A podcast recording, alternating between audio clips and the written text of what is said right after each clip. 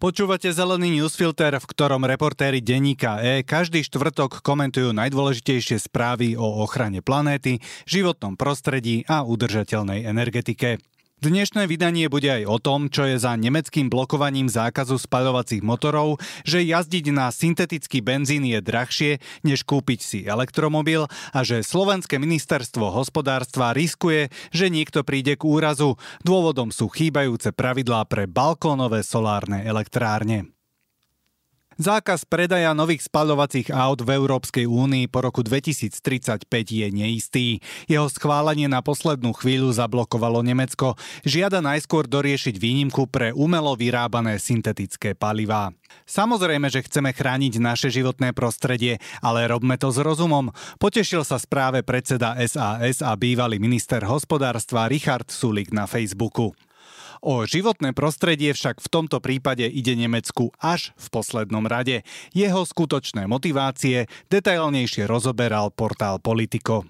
Prvý dôvod sa týka nemeckej koaličnej strany FDP.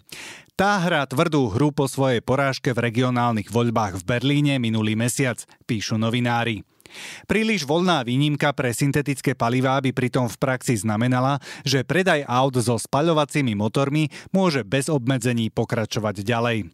V dnešnom vydaní zeleného newsfiltra sa dozviete, že možno existuje technický trik, ako sa dá dodržiavanie zákazu spaľovania tradičných palív vynútiť. Vysvetlíme tiež, prečo vychádza elektrické auto lacnejšie než jazdenie na syntetický benzín. Dnešné vydanie Zeleného newsfiltra má 1300 slov a pripravili ho pre vás Tomáš Grečko a Karolína Kiripolská. Na čo by niekto jazdil na syntetický benzín, keď elektromobil je lacnejší? Syntetické palivá, označované aj e-palivá, sa vyrábajú spájaním vodíka a oxidu uhličitého. Môže sa pritom používať aj uhlík zachytený v priemysle či zo vzduchu. Znie to teda ako zázračné riešenie, ktoré naraz rieši dva problémy. Naďalej by mohli jazdiť autá so spaľovacími motormi a súčasne by sa neprodukoval nový oxid uhličitý. Ako každé zázračné riešenie, aj toto má háčik. Na výrobu dostatočne čistého a kvalitného e-paliva sa spotrebuje obrovské množstvo energie. A to až také veľké, že v prepočte na prejdené kilometre sa viac oplatí kúpiť si elektromobil. Cena za liter syntetického benzínu by do roku 2030 mohla klesnúť, pozor, na 3 až 4 eurá za liter. Pre zložitý proces výroby sa navyše umelé palivá nedajú vyrábať vo veľkom. Lacné e-palivá sú hudbou ďalekej budúcnosti. Problémy s drahou a zložitou výrobou sa časom vedcom možno podarí odstrániť, no ani podľa optimistických odhadov to nebude do roku 2035, skôr to bude po roku 2040 alebo až 2050. Čo v skutočnosti sleduje výnimka pre syntetické palivá? Po roku 2035 by sa do nových aut nemal tankovať klasický benzín, ale iba syntetický. Ťažko si však predstaviť, že by to niekto kontroloval. V praxi by teda výnimka pre autá jazdiace na syntetiku umožnila zákaz nových aut so spaľovacími motormi úplne obchádzať. Ako sa dá zákaz vynútiť technicky? Existuje možnosť, že do nových aut by sa vmontovali zariadenia, ktoré by autu dovolili naštartovať iba ak má v nádrží syntetické palivo. Rizikom je, že by sa takéto prístroje nelegálne deaktivovali. Nemecké technológie nemajú pri dodržiavaní emisných noriem dobrú povesť. Stačí si spomenúť na kauzu Dieselgate. Ministerstvo hospodárstva riskuje, že bez pravidiel pre balkónové solárne elektrárne niekto príde k úrazu. Na Slovensku hrozí, že si domácnosti začnú na čierno montovať tzv. plug and play balkónové solárne panely. Pri nesprávnom zapojení tým môžu ohroziť zdravie a bezpečnosť obyvateľov, bytoviek aj elektrikárov. Ministerstvo hospodárstva hovorí, že nevie, kde je problém. Rezort tvrdí, že pravidelne rokuje aj s distribučnými spoločnosťami a o tom, že by bolo potrebné príjmať nejaké nové pravidlá, ho nikto neinformoval. Pritom najviac sa o možných rizikách v odpovediach denníku E rozpísala spoločnosť Východoslovenská distribučná. Mimochodom, z polovice vlastnená štátom práve cez ministerstvo hospodárstva. Pod rezort patrí aj Slovenská inovačná a energetická agentúra, ktorá takisto upozorňuje, že ľudia sa o zástrčkové solárne elektrárne zaujímajú. Čo hrozí podľa východoslovenskej distribučnej? Plug and play solárne systémy sa pripájajú do elektroinštalácie priamo cez zásuvky v byte. Tie sú cez ďalšie zariadenia prepojené medzi sebou aj s celou distribučnou sústavou. Nesprávne vyhotovené alebo nastavené zariadenie môže zavliecť neželané napätie na elektromer. Vtedy hrozí úraz spôsobený elektrickým prúdom aj pracovníkom distribučnej spoločnosti. Bez výmeny elektromera sa môže stať, že domácnosť neušetrí, ale prerobí. Staršie elektromery totiž vlastnú vyrobenú elektrinu od spotreby neodrátavajú, ale ju naopak pripočítavajú. Podľa východoslovenskej distribučnej na ich strane neexistujú technologické prekážky, ktoré by bránili tomu, aby hoci aj každý byt v paneláku, ak splní podmienky, využíval vlastnú vyrobenú elektrinu z balkónového fotovoltického systému. Pravidlá existujú, ale nie pre mikrosystémy.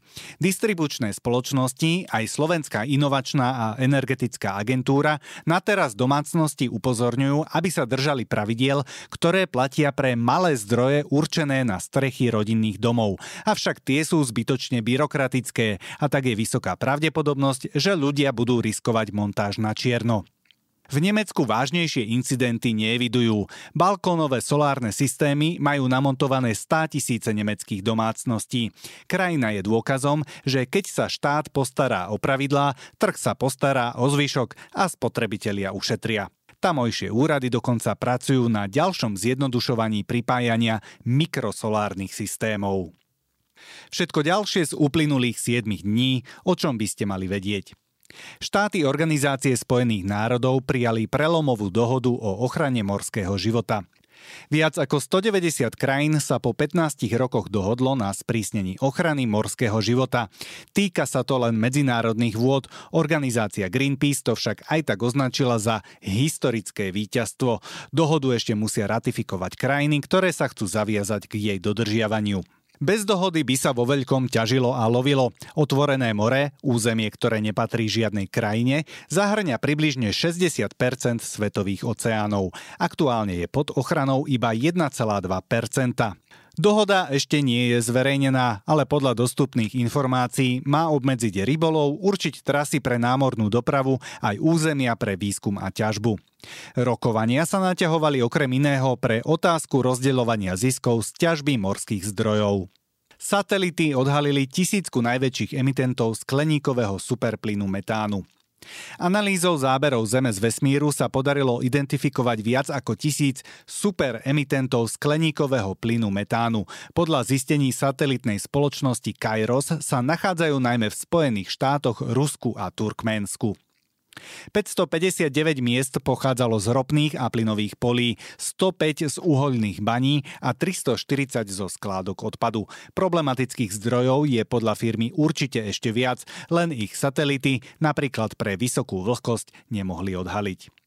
Kde bola najväčšia metánová bomba? Až 427 tón metánu za hodinu uniklo v Lani v auguste z fosílnej infraštruktúry v Kaspickom mori v blízkosti turkmenského pobrežia.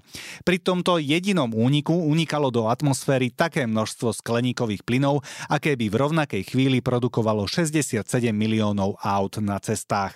Celkovo sa v Turkménsku vyskytlo najviac udalostí, pri ktorých došlo k úniku enormného množstva emisí až 184. Prečo je to problém? Emisie metánu zapríčinené ľudskou činnosťou dnes spôsobujú až štvrtinu globálneho oteplovania. Podľa zistení vedcov v posledných rokoch nečakane rýchlo stúpajú. Pozornosť sa však viac sústredí na známejší skleníkový plyn oxid uhličitý. Tropická búrka Freddy je silou aj trvaním najsilnejšia v histórii. Tropický cyklón Freddy, ktorý sa sformoval začiatkom februára nad Austráliou, už pripravil o život 21 ľudí. Aktuálne sa nachádza pri pobreží Madagaskaru. Africké štáty súžuje záplavami, po ktorých ostáva spúšť. Aké rekordy si už Freddy stihol pripísať? Je to najdlhšie trvajúca tropická búrka na svete má zatiaľ najvyššiu akumulovanú energiu zo všetkých zaznamenaných búrok na južnej pologuli. Ak sa potvrdia predpovede, v sobotu by mal zasiahnuť pevninu Mozambiku. Vietor by mal dosahovať rýchlosť až 190 km za hodinu, čím by prekonal ďalší rekord. Ďalší revolučný biznis Ilona Maska by mohli byť tepelné čerpadlá. Majiteľ firmy Tesla Elon Musk zvažuje, že firma sa pustí do výroby domácich tepelných čerpadiel, píše agentúra Bloomberg. Tesla už tepelné čerpadlá využíva vo svojich automobiloch, napríklad v SUV modely Y.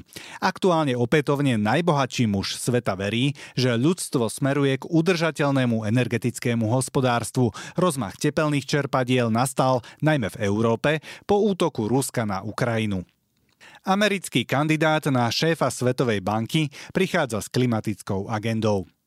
Americký prezident Joe Biden nominoval za nového šéfa Svetovej banky Ajaya Bangu, ktorý sa o post uchádza okrem iného s tým, že posilní boj s klimatickou krízou, píše americký denník The New York Times.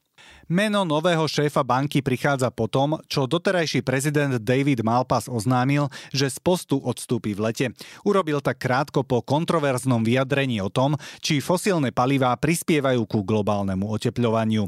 Ajay Bank je americký obchodný manažér, ktorý bol výkonným riaditeľom firmy Mastercard a dnes je viceprezident investičnej skupiny General Atlantic.